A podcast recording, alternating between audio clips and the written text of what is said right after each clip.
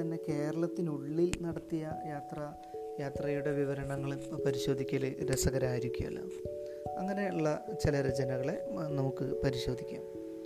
ആയിരത്തി തൊള്ളായിരത്തി അമ്പത്തെട്ടിൽ സഹ്യാദ്രി സാനുക്കളിൽ എന്ന് പറയുന്ന കെ. ബാലകൃഷ്ണന്റെതാണ് ഇതിൽ പരാമർശിക്കപ്പെടേണ്ട ആദ്യത്തത്. ആയിരത്തി തൊള്ളായിരത്തി അറുപത്തി ഒന്നിൽ രണ്ടിലയും ഒരു തിരിയും എൻ ശ്രീകണ്ഠൻ നായരുടെ രചന വരുന്നു. ആദിവാസികളെക്കുറിച്ച് കെ പാനൂർ എഴുതിയ കേരളത്തിലെ ആഫ്രിക്ക ആയിരത്തി തൊള്ളായിരത്തി അറുപത്തി മൂന്നിൽ പുറത്തു വരുന്നു ആയിരത്തി തൊള്ളായിരത്തി എഴുപത്തൊന്നിൽ മലകൾ താഴ്വരകൾ മനുഷ്യർ എന്ന കെ പാനൂരിന്റെ തന്നെ മറ്റൊരു രചന ഗിരിവർഗക്കാരെ കുറിച്ചാണ് ഇത്. ആയിരത്തി തൊള്ളായിരത്തി എഴുപത്തി നാലിൽ ആദിവാസികളുടെ കേരളം എന്ന പുസ്തകം വരുന്നു. നെട്ടൂർ പി ദാമോദരനാണ് രചയിതാവ്. ആയിരത്തി തൊള്ളായിരത്തി എഴുപത്തി എട്ടിൽ കേരളത്തിന്റെ മലർവാടി ടി. എച്ച്. ചെന്താരശ്ശേരി. ആയിരത്തി തൊള്ളായിരത്തി എഴുപത്തി എട്ടിൽ Sabarimala Sholayar Munnar V. V. K. Valath എഴുതിയ രചന കൂടിയാണ്. ശബരിമല ഷൊളയാർ മൂന്നാർ എന്ന രചന. ഇതിന് രാഷ്ട്രീയപരമായി രാഷ്ട്രീയമായി തന്നെ ചില പ്രാധാന്യങ്ങൾ ഉണ്ടായിരുന്നു എന്ന് പറയപ്പെടുന്നു. ആദിവാസികളുടെ ജീവ ചരിത്രങ്ങൾ എൺപതുകൾക്ക് ശേഷം വന്നതുകൂടി ഒന്ന് പരിശോധിക്കാമല്ലോ അതും കൗതുകമേറിയ ഒരു വിവരമാണ്. ആയിരത്തി തൊള്ളായിരത്തി എൺപതുകളിൽ എൺപതിൽ പുറത്തു വന്ന അരുണാചൽ കാടുകളിൽ പി എൻ വിജയൻ എഴുതിയതാണ് അതിൽ പരാമർശിക്കേണ്ട ഒരു രചന. ആയിരത്തി തൊള്ളായിരത്തി എൺപത്തി ഒന്നിൽ സിംഹഭൂമിയിൽ കുര്യൻ പാമ്പാടി ആയിരത്തി തൊള്ളായിരത്തി എൺപത്തി ഒന്നിൽ തന്നെ ഇടമലക്കുടിയിലെ മുതുവാൻമാർ ജോയ് തിരുമൂല തിരുമൂലപുരമാണ് എഴുതിയത്. ആയിരത്തി തൊള്ളായിരത്തി എൺപത്തി രണ്ടിൽ ആദിവാസികളുടെ നാട്ടിൽ അമ്പാട്ട് സുകുമാരൻ നായർ രചന നിർവഹിച്ചു.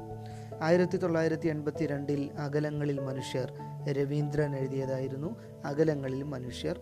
രവീന്ദ്രന്റെ മറ്റൊരു രചനയാണ് ആയിരത്തി തൊള്ളായിരത്തി എൺപത്തി മൂന്നിൽ പുറത്തു വന്ന ദിഗാരുവിലെ ആനകൾ എന്ന രചന.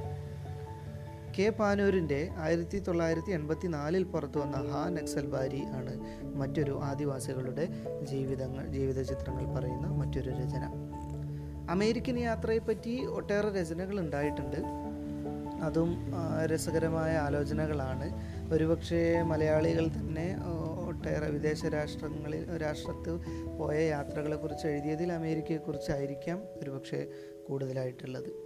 അതിൽ അമേ എൻ വി കൃഷ്ണവാര്യരുടെ അമേരിക്കയിലൂടെ കെ ഡോക്ടർ കെ എം ജോർജിന്റെ അമേരിക്കയിലെ അനുഭവങ്ങൾ എം ടി വാസുദേവൻ നായരുടെ ആൾക്കൂട്ടത്തിൽ തനിയെ തകഴി ശിവശങ്കരപ്പിള്ളയുടെ അമേരിക്കൻ തിരശീല മിസ്സിസ് എം പി പോൾ എഴുതിയ അമേരിക്കയിൽ ഒരു മുത്തശ്ശി ഇ കെ നായനാരുടെ അമേരിക്കൻ ഡയറി എന്നിവ ഉദാഹരണങ്ങൾ മാത്രമാണ്. ഒട്ടേറെ രചനകൾ അതിലുണ്ട്. അതിൽ കാലഗണന ഉൾപ്പെടുത്തിക്കൊണ്ട് തന്നെ പരിശോധിക്കേണ്ട വളരെ പ്രധാനപ്പെട്ട നാല് പ്രധാന കൃതികൾ അതിലുണ്ട്. ഒന്നാമത്തെ ആയിരത്തി തൊള്ളായിരത്തി അമ്പത്തി ആറിൽ പുറത്തു വന്ന ഡോക്ടർ കെ ഭാസ്കരൻ നായരുടെ പുതുമയുടെ ലോകം എന്ന രചനയാണ്. ആയിരത്തി തൊള്ളായിരത്തി അറുപത്തൊന്നിൽ ആണ് എൻ വി കൃഷ്ണവാര്യരുടെ അമേരിക്കയിലൂടെ രചന പുറത്തു വരുന്നത്. അറുപത്തിയേഴിലാണ് ഡോക്ടർ കെ എം ജോർജ് അമേരിക്കയിൽ പോയ കഥ എന്ന രചന പുറത്തു വരുന്നത്. ആ തലവാചകം സൂചിപ്പിക്കുന്ന പോലെ തന്നെ ഒരു യാത്രാ വിവരണം എന്നുള്ളതിന് അപ്പുറത്തേക്ക് ഇത് കഥ പറയുന്നത് പോലുള്ള ഒരു അവതരണമുണ്ട് എന്ന് നിരൂപകർ ചൂണ്ടിക്കാണിക്കുന്നു. ആയിരത്തി തൊള്ളായിരത്തി എഴുപത്തി രണ്ടിലാണ് എം ടി വാസുദേവൻ നായരുടെ ആൾക്കൂട്ടത്തിൽ തനിയെ എന്ന രചന പുറത്തു വരുന്നത്.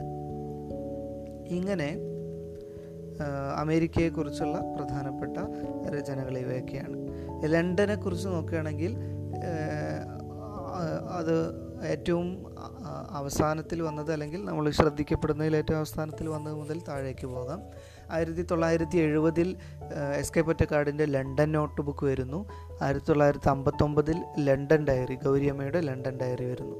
ഇതിൽ വളരെ തദ്ദേശ ഭരണ വകുപ്പിന്റെ കാര്യങ്ങൾ പഠിക്കാൻ വേണ്ടിയൊക്കെയാണ് യു കെയിൽ പോകുന്നതും ലണ്ടനിലേക്ക് ഗൗരിയമ്മ പോകുന്നതൊക്കെ എന്ന ഒരു ചരിത്ര പശ്ചാത്തലം കൂടി അതിനുണ്ട്. ആയിരത്തി തൊള്ളായിരത്തി പതിനാറിൽ കെ പി കേശവമേനോന്റെ ബിരാത്തി വിശേഷം ആയിരത്തി എണ്ണൂറ്റി തൊണ്ണൂറ്റി ഒമ്പതിൽ ജി പി പിള്ളയുടെ ലണ്ടനും പാരീസും എന്നത് ലണ്ടനെക്കുറിച്ച് വന്നിട്ടുള്ള രചനകളാണ്.